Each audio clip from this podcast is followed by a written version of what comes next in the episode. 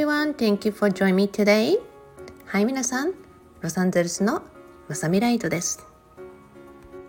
実はね、昨日の収録、音声チェックもしないまま、すごい慌ててあの投稿してしまったんですね。後になって聞いたんですけど、まあ話がつながっててよかったなって自分でちょっと笑ってしまいました。えさてね、今日の完成トークですけれども、今日はね、この質問、よく聞く質問ね、それをちょっとご案内していきたいと思います。まさみさん、いつも忙しそうですよねって、やることたくさんあるんじゃないですかって言うんですね。で、よくこの言葉聞くんですよ。で、結構やることたくさんあると思うんですね。でもね、やらなきゃいけないことがたくさんあるわけではないんです。実は何かって言ったら、やりたいことがたくさんあるんですよ。これ皆さん違い分かりますか？やりたくないことはやんないのね、基本的に私の中では。で、どうしてもやらなきゃいけないんだったら、何かいい理由を見つけて、必ずなぜそれやらなきゃいけないかっていうのを必ず入れてるんですね。で、ほとんどはもうやりたいことがたくさんあるわけですね。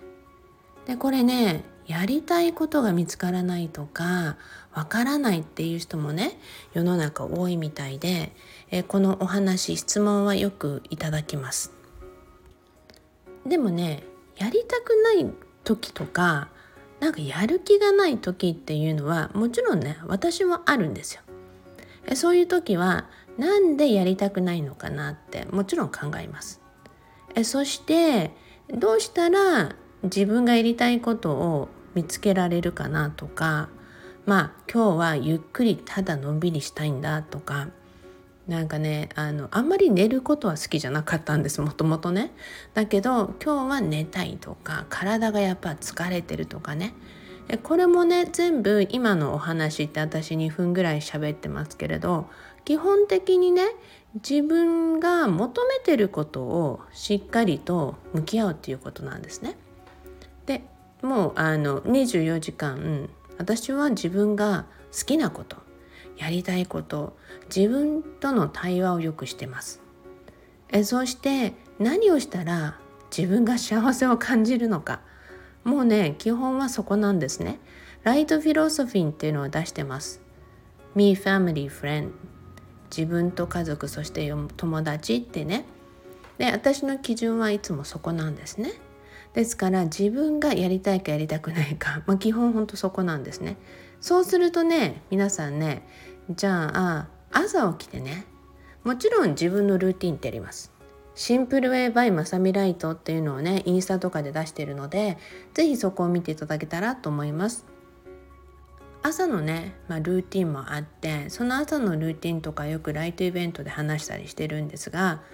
このイベン、イベントというかね、朝のルーティンをやったりしながらね、もちろん朝起きて水を飲んで、そしてレモン水を飲んだり、そして塩の水を飲んだりとかね、そこからまあお茶とか、私自分であの飲み物のフルコースって呼んでるんですけれどね、えそしてハニー入りの紅茶であったりとか。でもね、そこでね、あの大抵自分が食べたいものが何かとか、今飲みたいのは何かとか、まあ、気分とかその日によってはね、やはり紅茶よりもちょっとコーヒーかなっていう日もあるんですよ。で、これはね、本当に自分が何を求めてるのかって、常に常にね、あのトレーニングではなくて、それを習慣化していってもらいたいんですね。で、私はね、そうしてます。何を求めてるのかで、何を食べたいのか、うん、自分が思い浮かんだものとか、あ、これって、ね、思うことで、これね、なかなか皆さんがね、その感覚についていってなくても、できるだけそれをやってみようって、何を自分が求めてるかなって意識していくようになるとね、結構思い浮かんでくるんですね。で、これね、基本的にね、練習必要だと思います。なぜならね、そのまま let it go してると、流されたままでね、分かんないんですよ、基本的に。でね、大抵ね、その日食べたいもの、飲みたいもの、そういうものとかね、自分がやりたいことっていうのは、まあ、本当にまあ食べるものとか、口に入れるもの、体に入れるものとかは、その時の自分にとっても必要なものが多いんですね。よくね、周りの人でね、あのグルテンフリーに憧れてとか、ビーガンに憧れてやってみたけれどもって、でこれね、すごく体に合ってる人はすごくいいんですよ。でもね、合わなくて無理やりやってたりとかするとね、体にやっぱり歪みっていうかね、うー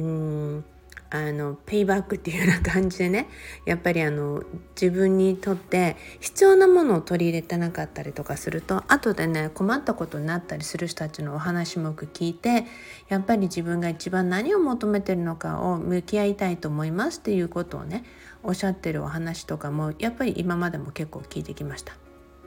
でこれね、どんな食事がいいかとかのその話じゃなくて、先ほどから一番最初から言ってるね、皆さんが何を求めてるのか。でこれあの本当に自分が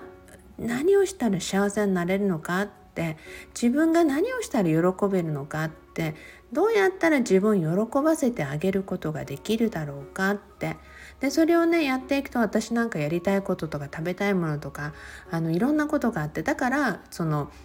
やらなきゃいけないことがたくさんあるんじゃなくて、やりたいことがたくさんあるわけですよ。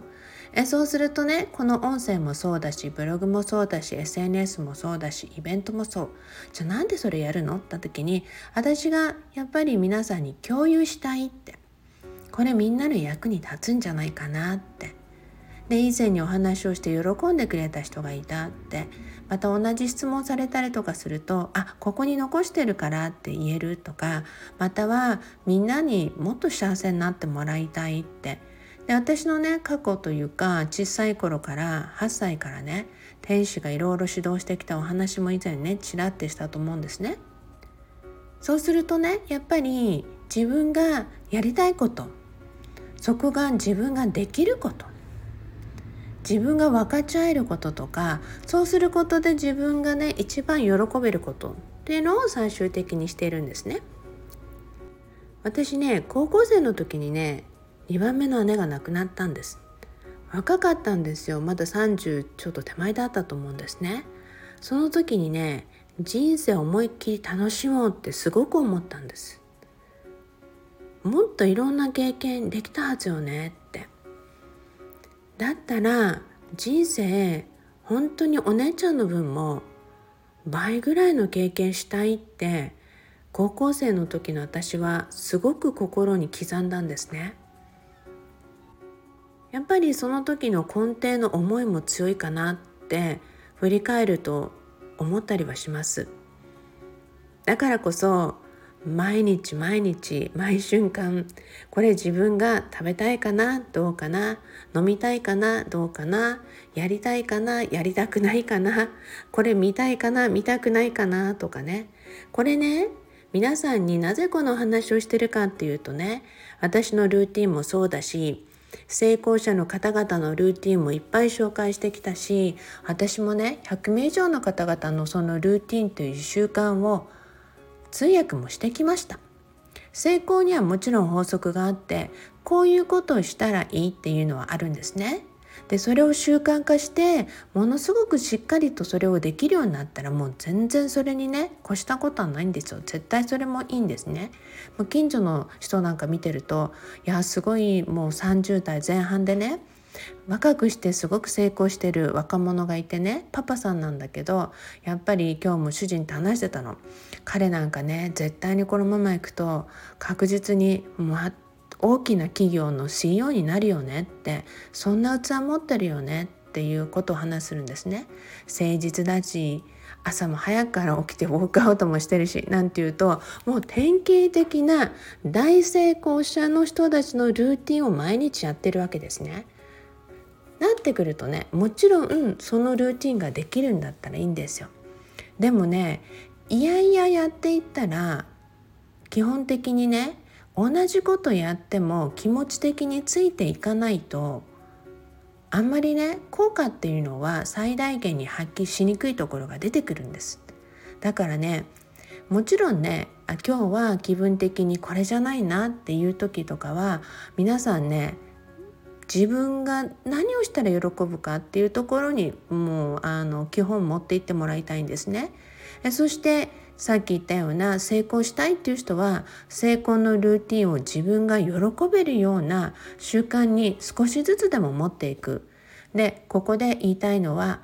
絶対にやりたくないこと、気持ちが向かないけどやってるっていうことは、ね、できるだけ避けていくこと。その代わり成功したいし成功者のルーティンもしたい。でもそこについていけない自分の気持ちなんだろうと思ったら絶対そこで止めてるね、自分の思いっていうのがあるわけだから、そこは必ず今みたいな私がお話しした自分探し、自分と向き合ってるとなんで自分がそれを止めてるのかっていう、英語でいうサボタージュっていうようなね、皆さんね、自分の行動、自分の成功、自分の幸せを止めてるのも自分で、幸せにしたいと思うのも自分で、だからこそ自分っていう基本のね、 What are you feeling? What are you thinking? っていう、何を感じて何を思ってるかっていうのはとっても大切なんですね。なぜなら I cannot feel for you、ね、私はあなたのために、あなたの代わりに感情をね感じることはできないの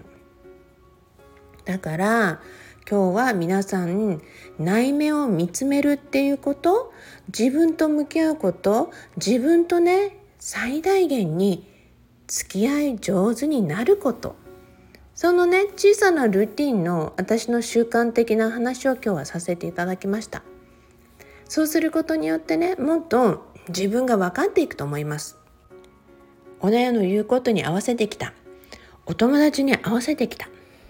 そういう人はね合わせることがすごい上手になってしまっているので、自分が何を感じ何を求めるのかなかなか分かりにくいところがあるんですね。でもね、それはねいつまでも続けなきゃいけないことじゃなくて、 It's time for yourself、 皆さんがね自分自身のための時間、自分のための人生っていうことを気づいたら、 Well, let's work for yourself、 皆さん自分自身に向き合って自分自身のためにねちょっとやってみようよ、ね、いい素敵な自分の向き合い方、素敵な自分の気づき方をね今日は心に決めてやってもらいたいなと思うので、ぜひやってみてね。だからといってね、毎日アイスクリームばっか食べていいとは言わないからねこれうちの主人に言ってるような感じなんだけど、全部毎日アイスクリーム食べたい気分って言ったら、いやちょっとなんか新しいステップもしてよって、まあ、ここで皆さんを笑わせることによって今日のお話をね、笑いとかそういうのを入れていくとね結構覚えていくので、まさみさんがご主人のアイスクリームの話をしてたエピソードを自分と向き合う話だったよなっていう風に覚えてもらってもいいし、もうどんな感じでもねとにかく心残ってれば一番いいと思うので、 Well, let's together again、 はい、 Promise me, love your life、 あなたの人生をもっと好きになることを約束してくださいね。 Thank you everybody。 それではロサンゼルスのまさみライトでした。